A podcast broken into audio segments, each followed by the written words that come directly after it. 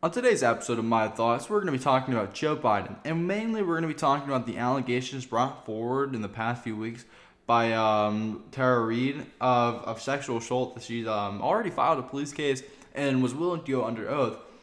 Uh, so we're going to be talking about that. And I want to start off by saying, do I think Joe Biden sexually assaulted Tara Reade? As it stands right now, no. Do I think Joe Biden's possibly able to? As it stands right now, I can see it. I can definitely see it. But we got to start at the beginning. We got to look at two different cases. We got to look at Christine Blasey Ford versus Kavanaugh and Tara Reade versus um, Joe Biden. So the start the start off is um, Christine Blasey Ford, raging Democrat. She's gonna go against Kavanaugh, who's a Republican. But the thing that makes Tara Reade's case very unique is she's a Democrat. Why would a Democrat go up against another Democrat unless it actually happened?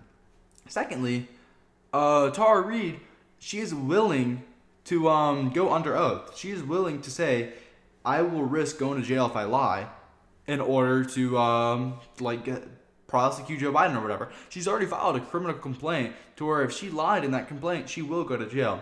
That's completely different from Christine, Christine Blasey Ford, who absolutely didn't do anything. She went under oath, but she didn't file a police report or anything like that. Heck, her friends didn't even um like corroborate her story for Ford.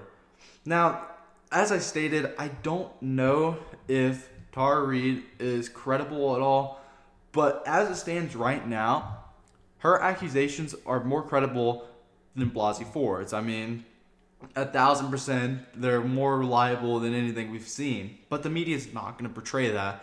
I say we just let we let Tara Reade go up under oath, go finish her police report or whatever she's gonna do, and I want to hear everything she has to say.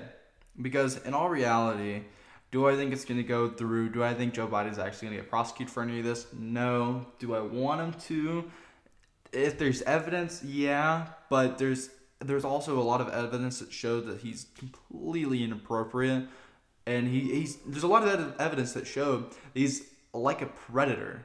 And the, the thing that's sad is we have people we have people on the right side, on the left side, but I'm talking about the left right now, who are never Trumpers, no matter what. Unless you're a Biden supporter, because a lot of the Biden supporters know that the system was rigged against them. Um, but we're going to be talking about the Joe Biden's everyday kind of people who will only vote Joe Biden.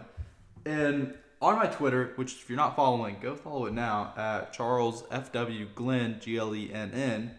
Uh, on my Twitter, I just posted. Uh, I like replied to someone saying that there was video evidence of Joe Biden sexually assaulting or inappropriately touching girls, and of course this guy responds and called me a troll, saying "f trolls, f this, f everything." Uh, he goes, "Where's the video?" So of course I just went to YouTube. Took like two minutes to go type in Joe Biden inappropriately touching girls, and I sent him the video. Guess what I got after that? Take a solid guess.